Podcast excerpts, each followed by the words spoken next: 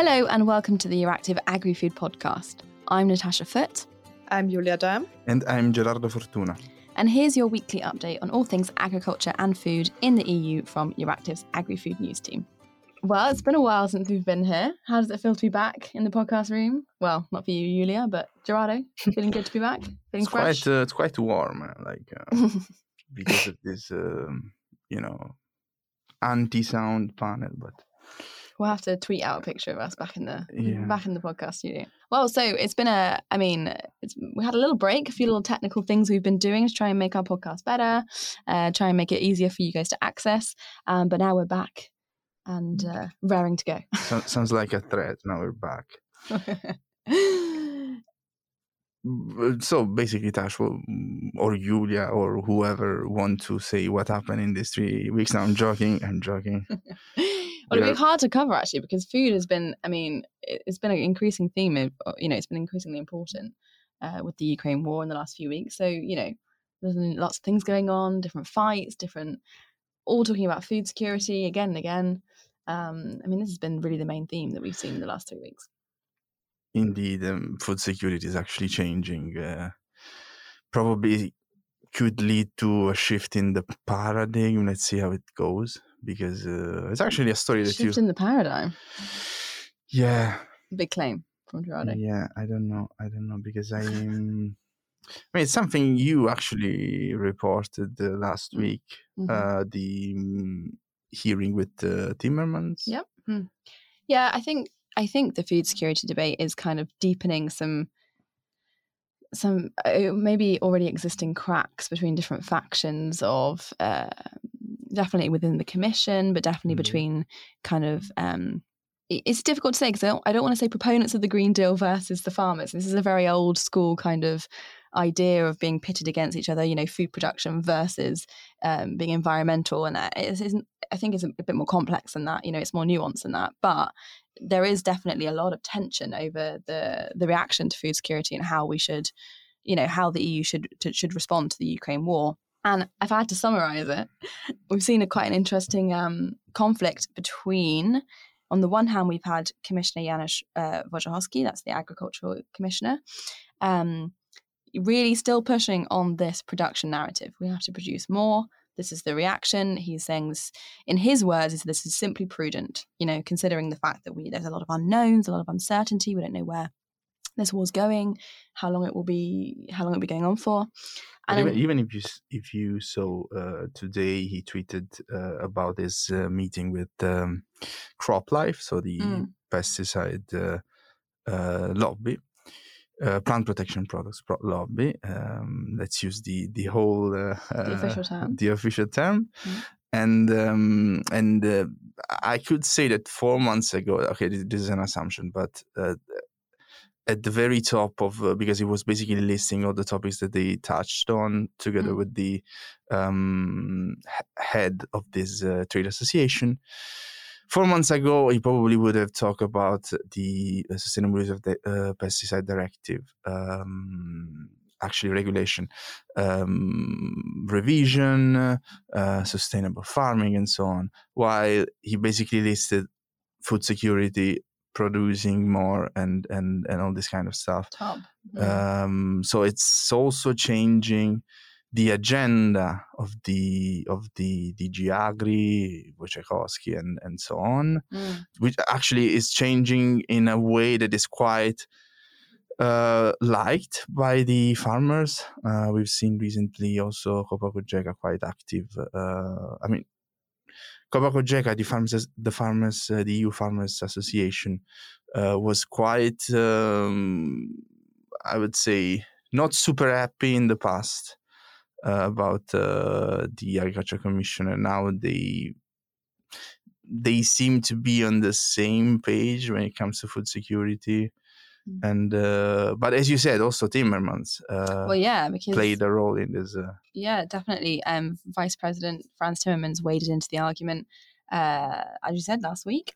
Um, and, and basically, yeah, as I said, in the one corner, we've got Commissioner Wojciechowski. In the other corner, really quite pitted against each other. Um, Vice President Timmermans is basically calling this narrative that's been around food shortages and food insecurity, he's called this irresponsible and dishonest, which is, I mean, it's quite a strong, quite a strong kind of statement from him. He also Um, again tweeted uh, the the day after a very long thread Yeah, yeah. Uh, with lots of number on why you know to to, to sustain basically their uh, uh, his main argument. No, yeah, I mean, he's really wading in on on the food security side of things, and he was saying that he also basically accused the critics of the farm to fork strategy as using a war as a pretext to derail the EU's green farming ambitions.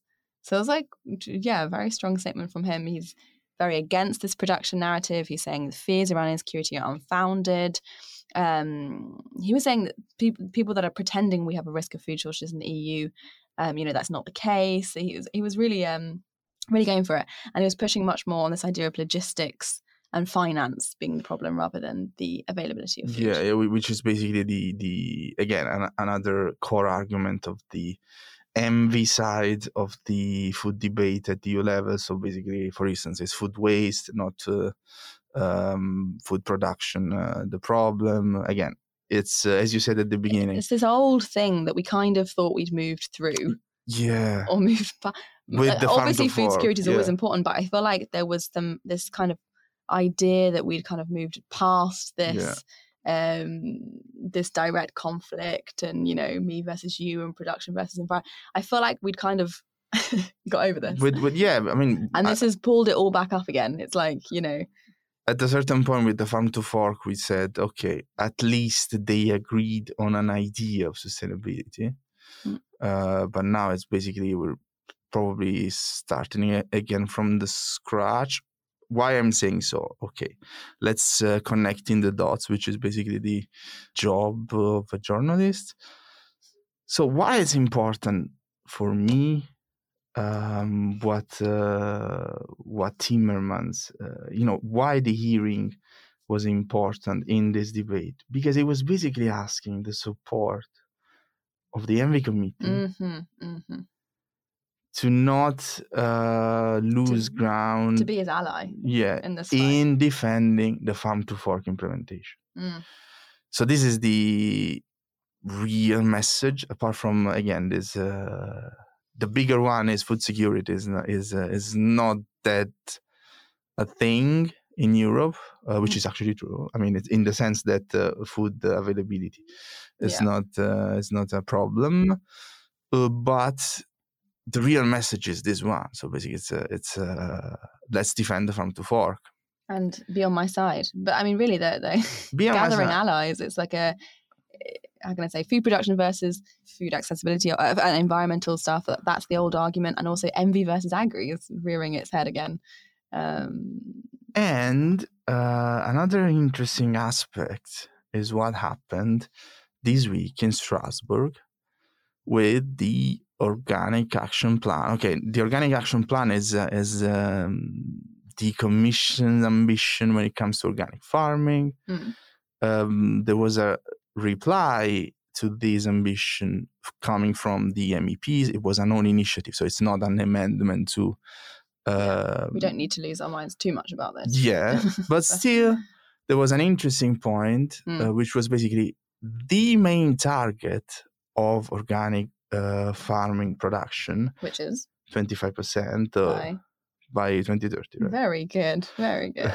Putting him on because because I'm reading very good article on this. On this. and uh, I'm saying this because Natasha is covering organic agriculture since the organic um, action plan since the announcement of the farm to fork. Um, but yeah, the 25% target disappeared from uh, not disappeared, but I mean No, I it wasn't it- mentioned. It wasn't mentioned. There was in the in the report. Uh, Green MEP put an amendment in. He wanted the amendment to the report to specifically, like an explicit mention to this twenty five percent target, and and it was scrapped. and it was scrapped. It didn't. It didn't pass. So MEPs did not want this this farm to fork target to be in this report. So in their stance on this organic action plan from the Commission, they don't want to mention of the of the target. They are more pushing on market driven solutions, support for member states, you know, for national action plans, um, with this idea of increasing production in line with demand.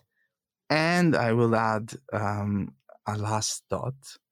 Uh, it's uh, it's actually in the uh, in one of the Euractiv's briefs, um, the energy one, the the green brief. It was um, uh, a top story of this brief by our colleague uh, Frederic Simon, who's the uh, energy hub editor, and he was basically collecting the thoughts of the chair of the ENVI committee, Pascal Canfin. Mm. And he was he's basically fearing that the EPP, so the biggest um, political party in the European Parliament, could abandon the support to the Green Deal. Um, again, at the moment, it's it's a very complicated situation within the EPP. Uh, sometimes they are split. Uh, they are not very they're not very stable in uh, in anything. But still, um, there's something. Uh, uh, happening in the parliament that could be a direct consequence of uh, of what's happening with the Ukraine war and also with the not only from the agriculture perspective but also from energy um, and and the transition in general, transition toward a more sustainable uh, way of producing stuff in in Europe. I feel like I've blinked and gone back to like 2020. Yeah, all these, yeah. All these conversations that we indeed, indeed dead and buried are just wow. So there's the, there's Timmerman asking for support. Uh, there's this, uh, let's say, um, not avoidance. I would say MEPs forgot about the one of the not the main, but a very important target in the Farm to Fork, which is the food component of the Green Deal, and also the EPP not no longer so sure about the uh, Green Deal implementation. So uh, something. It's been a big three weeks, basically. Yeah. What we're saying. yeah, yeah, yeah, yeah, indeed.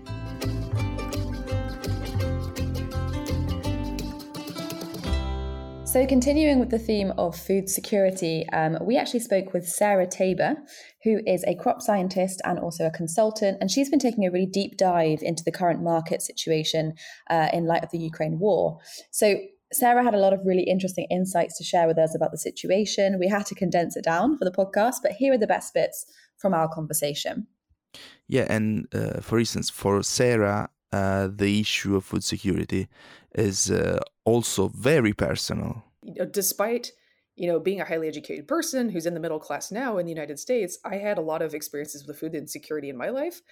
I could not get enough food, I could not afford it. And so to see people talking about food shortages and hunger as an issue of there's not enough food, well, I was very hungry in a country where we have far too much. So, according to Sarah, the real risk at the moment is panic. I was able to figure out that a lot of the the reporting and the panic um, you know like we do have some real supply chain problems but the way they're being interpreted is completely completely off and it's leading us to handle it in ways that are actually making the problem worse um, and are going to potentially actually be the source of hunger for people in affected nations as opposed to the food supply chain interruptions itself. And she also broke down the facts and figures uh, from ukraine. I think when people hear ukraine provides 30% of the world's wheat exports what they hear is Ukraine is the only place where you can grow 30% of the world's wheat. They get this impression that there's a limited supply of wheat in the world, that wheat can only grow in certain places, and Ukraine was it, and now it's out. And that is absolutely not the case. It is actually very, very easy to grow more wheat um, because a lot of people in the crop world saw this conflict kind of brewing back in November, which is wheat planting season in a lot of the world. They actually started planting more wheat back then. So a lot of the supply chain uh, shortfall was actually already being filled by the time the public realized this was a problem. There's actually a saying in the crop world uh, by the time your crop makes it into the news, it's time to stop planting. Um, because this kind of like um, boom, bust, and then like public panic cycle when the problem was actually already being solved is so common in agriculture. There's a saying about it, right? That's kind of cherry picking statistics to make it make it sound as dire as possible, which is a choice. So, according to Sarah, there's plenty of food to go around, but it's redistributing it to where it needs to be that that's the biggest challenge. The world supply, we have plenty. So, India and Australia have both had bumper crops of wheat this year. They're both exporting right now. So, those boats, instead of going to Ukraine, can go to India or Australia. However, instead of a week away from Lebanon, India is two weeks away, and Australia is a month or more away. So the same thousand ton ship can no longer haul as much, right? So the way that works is if it takes two weeks to get to Australia, so then a round trip is four weeks, then you can make 13 trips per year. So the same 1,000 ton ship can only bring 13,000 tons instead of 26,000 tons, right? And then if we have to go to Australia, that could be up to maybe a two month round trip. So now you can only make six trips per year. So the same thousand ton ship can only bring 6,000 tons to a country that's used to getting 26,000 tons out of that shipping capacity. How to do this, though, is a huge challenge and varies from country to country. So, because each country's food supply is different, you know, they all have a different port situation, they all have a different internal distribution, they all have different economies, uh, different levels of internal inequality uh, different capacities to grow their own crops and to change how quickly they're growing a different mix of crops. That's different for every country. And so there, there is no one size fits all what governments should do, right? Because what one government where they can grow lots of food and they need to maybe switch to more staple crops. I think like Egypt still grows quite a bit of food, but they switched away from wheat. Um, historically, like Ukraine, they're a massive uh, wheat exporter and have been for thousands of years. Um, but in more recent years, they've switched to more high value crops like dates, figs, you know, just like high value crops like that instead of wheat. So if you're Egypt, maybe you want to switch to growing more of your own wheat in country. They have some programs in place to do that. A place like Yemen, they don't have water. They're not going to be able to start growing their own crops. So for them, they're completely dependent on foreign aid, um, almost entirely. Like they do grow a small amount of wheat, but it's it's very limited to, I think, natural rainfall and some some natural irrigation, or excuse me, some some installed irrigation. So a place like Yemen, you know, even without the conflict that they have, which has wrecked their infrastructure, um, their ability to grow more for, more food is still going to be limited. Um, and then they have the infrastructure and conflict challenges on top of that. So a place like Yemen is in a very different situation from a place like Egypt. So the take home message don't panic. It's kind of funny to me that we actually do have a lot of, of pieces that are working the way they're supposed to and things that really did fall into place when they were needed. And we don't talk about that.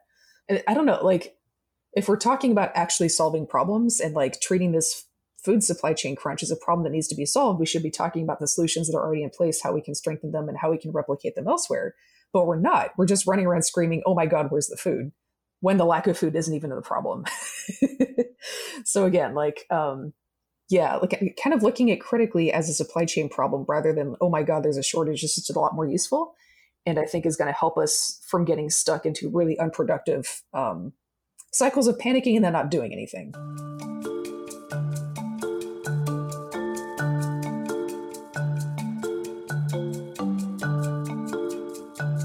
So I thought we could start this week's flavor of the week off with a little riddle. Um, now, uh, Gerard and Natasha already know what flavor we're talking about. Unfortunately, otherwise I would have posed a riddle to you. But we're going to do it kind of interactively. I'm going to say the riddle, and then but I'm I, I like to win, so. Um...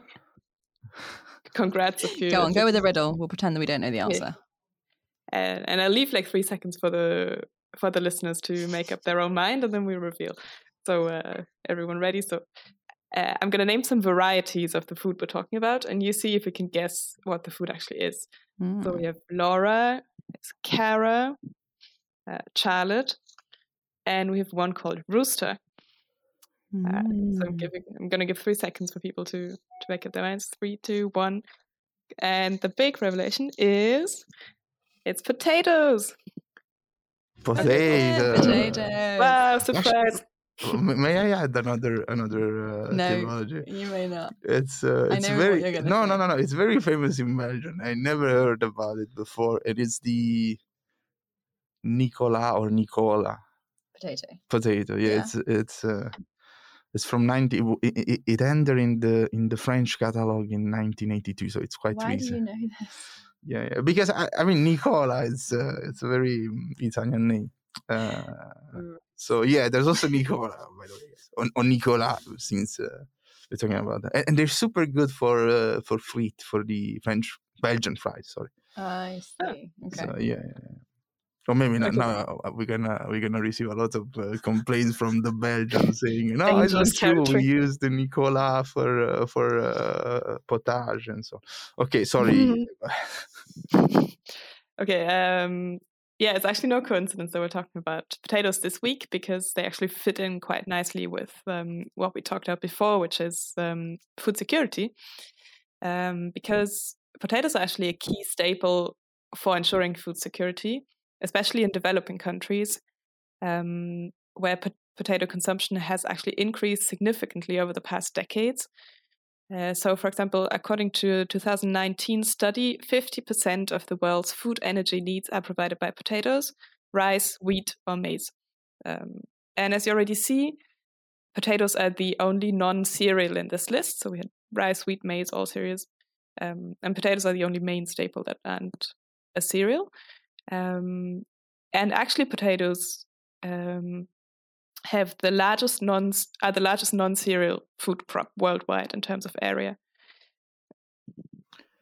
And also, uh, the United Nations and its uh, Food and Agriculture Organization, the FAO, also highly recommend potatoes as a food security crop to feed a growing world population.